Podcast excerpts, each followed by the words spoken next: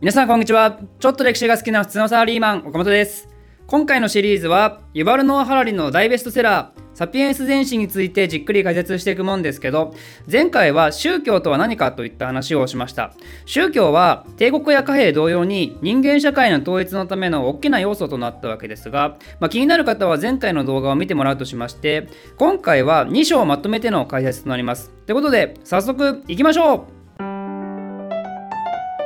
まず最初に第13章の歴史の必然と謎めいた選択っていう話からしたいと思います。まあ、ちなみに前回宗教の話も13章と言いましたけど、まあ、あれ12章ですね。まあ、細かいところですが、まとりあえずこの13章で今まで説明してきていた第3部人類の統一が終わりになります。この章は結構内容シンプルなんで、まあ、ちゃちゃっと終わらせたいと思います。最近の動画では歴史は統一に向かって動いてきたって話をしてきましたが、まあ、それは対極的に見た話で細かいところで見ると様々な選択肢があったわけですよ。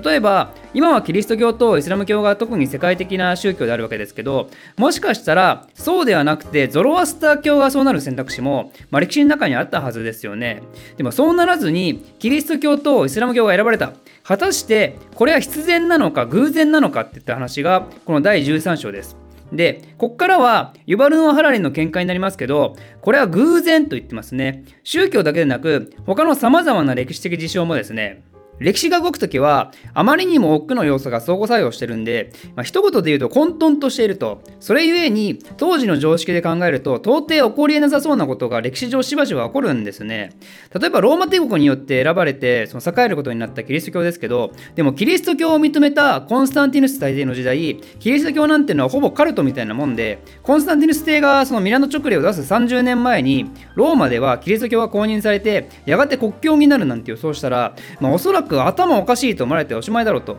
でさらにその現代人が勘違いしやすいこととして歴史っていうのはその時代が進むにつれて常に人間社会の進歩につながったと思ってしまうっていうことがあります、まあ、なんかこれはどっかの動画でも説明してる気もしなくもないですけど、まあ、人間はですね現在が歴史上一番優れていてその幸せな時であるって思い込む性質があるみたいなんですね。で前回のように多神教の文化が排除されてキリスト教が発展したっていうことであったり冷戦では共産主義勢力負けて資本主義勢力が勝ったってことはもう素晴らしいことなのであると。そうではなくて、まあ、例えば今の社会はキリスト教や仏教でなくマニ教が世界中で大発展していたりとか共産主義が当たり前の世界となっていたら明らかに今より悪い生活を送っているみたいな思考になりがちなわけなんですよ。これはどうしても今の文化に染まってる人たちからしたら、まあ、そうでない世界の想像が難しくて本能的にサピエンスは他人を排除する傾向がありますからね。よく知らないものに対して嫌悪感みたいなのが自然と生じてしまうと。で文化ってのは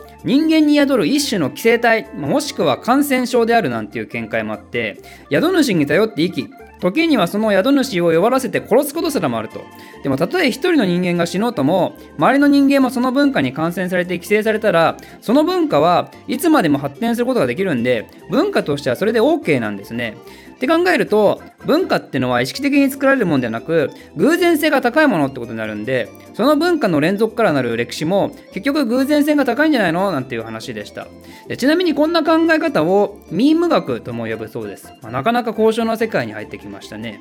まあ、ということで続けて第14章の無知の発見と近代科学の成立っていう章に突入していきますがこの章からは新たな話ってことで科学革命っていうものについて取り上げることになります。認知革命農業革命ときて次は科学革命ですね。サピエンスはすでに3つ目の大変革期に突入していくことになるわけですがそんな科学革命とは一体何を指すのか早速解説していきたいと思います。科学革命っていうのは西暦1500年頃から現代にまで至る科学に関する歴史的な過程を指していて1500年の前と後で科学に対する考えが明らかに大きく変わってそれがサピエンスだけでなく地球上の全生物の運命まで左右するほどの大きな影響力を持ったんでなんでこれを科学革命って名付けてるんですね。詳細について触れる前にどのぐらいこの科学革命によって社会が激変したかっていうと西暦1500年頃の世界人口は約5億人に対して現在は70億人ほど。で1500 500年の人類の1日あたり消費カロリーは13兆カロリーに対して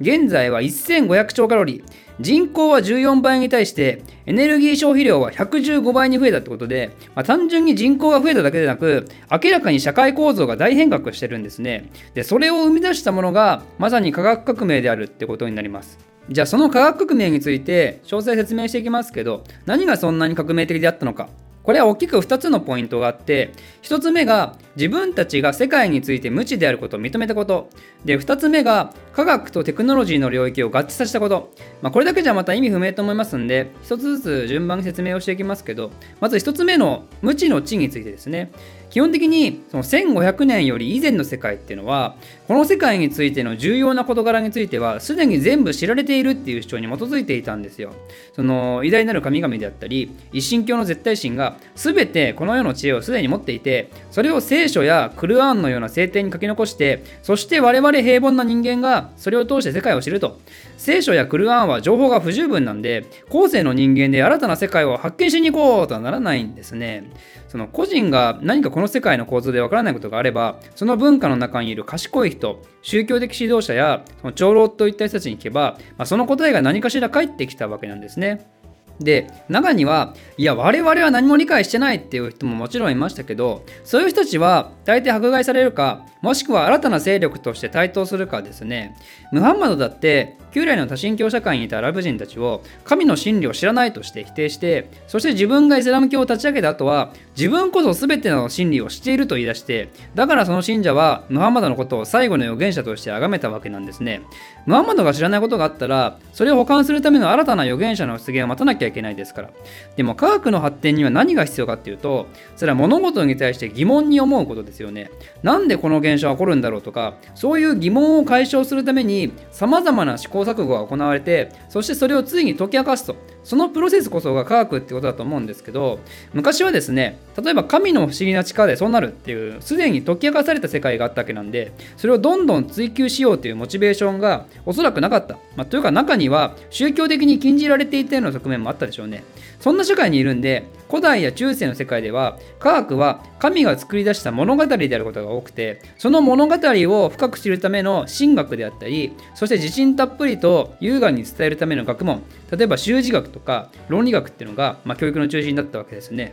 それに対して今の時代科学には必須である数学や統計っていった学問は全く栄えることはなかったとそんなのが常識であった世界が1500年頃を境に急変していくことになります。そのきっかけをイバルノ・ハラリは大航海時代のマゼランの世界一周って書いてますけど、まあ、文字通り自分たちの宗教では説明がつかない世界が目の前に現れてそして自分たちの世界はまだまだ完璧ではなかったってことに気づくことができたってことなんですかね。まあ、この辺の因果関係は正直そこまで細かくサピエンス戦士に書かれてないんですけど、まあ、とりあえずそんな感じでしょうと、まあ、ちょっとさらっと流させてもらいましてでは科学革命が起こしたとんでもないこと2つ目の科学とテクノロジーの領域が合致したことについてこれね一見すると意味不明でしょ。いやいや科学ニアリーイコールテクノロジーでしょと。テクノロジーが進化するためには科学の発展はつきものでしょと。まあ、そう思うかもしれないんですが実は科学とテクノロジーっていうのは1500年頃までには完全に別の領域で1500年よりも前において、まあ、一応科学が進歩したことがあったんですよ。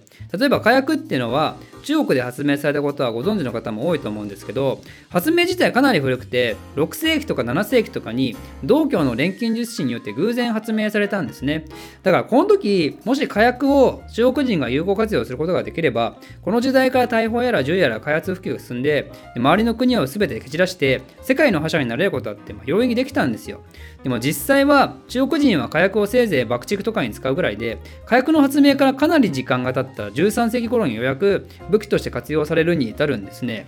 なんでこれほど時間がかかったのかっていうと王や商人といった人たちは新しい軍事技術を発明してそれによって強くなるとか儲かるってことにつながるとは思ってなかったから。それまで国家の戦争においては武器の改良っていったことよりも平坦と軍事戦略の方がよっぽど大きな影響を持ってたんですよね。だから偶然的にも科学が進歩したところでそれをテクノロジー向上のために利用することをしなかったと。で1500年より前のテクノロジーの向上っていうのも科学の発展に基づくようなものでは到底なくてものづくりをしている職人たちが長年の勘と創意工夫で改良させるようなレベルのものなわけですよ。それが近代以前の世界だったんですね。でそれに対して近代以降はどうなるかっていうと、まあ、まさに現代をイメージしてもらえば分かりますがこれは科学の発展がそのままテクノロジーの向上につながりますよね。今さまざまな国はお金を研究分野に投資して自国内の科学を発展させてそのの恩恵をさまざまな分野が受ける形で経済なり軍事なり医療なりが発展してでそういうのに成功した国家が結果的に大国として君臨していくわけですよ。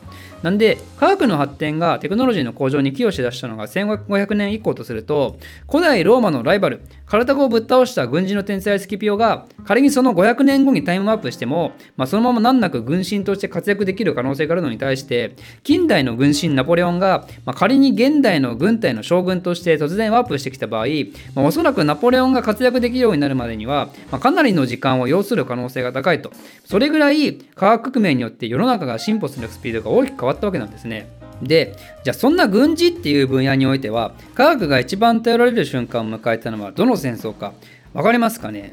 まこれはですね、まあ、昔から私のチャンネルよく見てくださっている方はわかるかもですが第一次世界大戦なんですね。第一次世界大戦といえば塹壕戦。穴から一歩でも出ればすぐに壊されてしまうので穴から出られずそんで次第に穴の中は雨水溜まって死体やらネズミやらもう衛生的に劣悪な環境となってそんで感染症の応酬ともなってそれによっても人がバッタバタと死ぬと。でも穴から出ても殺されるから両軍動くことができずに膠着状態っていうまさに地獄のような戦いだったわけですよ。そんな状況を打破するために、ついに科学者たちが全力投入されることになって、毒ガスだったり、戦車だったり、戦闘機だったり、様々な新テクノロジーの開発を急ぐことになると。で、この結果、科学の進歩が軍事的に役に立つっていうのが、まあ、大きく知れ渡ることになって、第二次世界大戦でもなると、さらに大きなとんでもない研究がなされるわけですよね。まあ、それこそが原子爆弾ですと。まあ辛いですね、日本人にとってはなおさら。で、そんで、第二次大戦以降も、もちろん科学への投資はやまず、テクノロジーの発展はやむことを知らないってわけなんですね。で、ここまで説明しても、まだやっぱピンとこないなって方もいるかもしれないですけど、科学革命以前と以降で、果たして何が一番変わったのかっていうと、これはサピエンスの心のありようだと思うわけですよ。科学革命以前においては、人類の文化は進歩なんてしないと考えられていて、むしろ黄金時代は過去にあって、時代が経つにつれて衰退していくだろうっていう、そういう宗教観が多かったんですね。でもそんな苦しい日々も、いつかは救世主が現れて、戦争や飢饉に終止符を打つ日が来ると。その日を待ちながら、既存の秩序を何とか維持することが一番であると考えられたんですね。でそれが科学革命を経て人間は自分たちの知らない重要な事柄が多数あることを認めるようになってその事柄を解き明かしていくってことにためらわなくなるわけですよ。そんでいつしかその科学が様々な分野に応用されることで人間は科学の力を享受するようになって自分たちで自分たちの世界をよりよく向上させることができるとついに気づいてしまったわけなんですね。なんで科学革命も宗教観の変化っていうのが実は根底にあるのかもしれないですね。ただ、よりよく向上させると信じ続けて発展させ続けていった結果、人間は自分たちの世界を終わらせることすらも可能になったってことで、もはや自分たちが信仰してきた神のレベルにまで間違いなく近づいてきていますが、バベルの塔やイカロスしかり、果たして神の怒りは訪れるのかどうかってとこですね。ちなみに今回詳細は触れませんがこの章ではユバルノア・ハラリは不死への可能性にも言及しています。科学の発展によって今までは不死の病だったものをことごとく覆しそして平均寿命は大幅に増加したと。生物はなぜ老化するのかっていう問題に対しても、まあ、大真面目に研究が今なされていて近い将来人間は老化による死の恐怖からも解放される日が来るかもしれないっていう。うーん、まあ、その世界は果たしてサピエンスにとっていい方向に向かっていると言えるのか、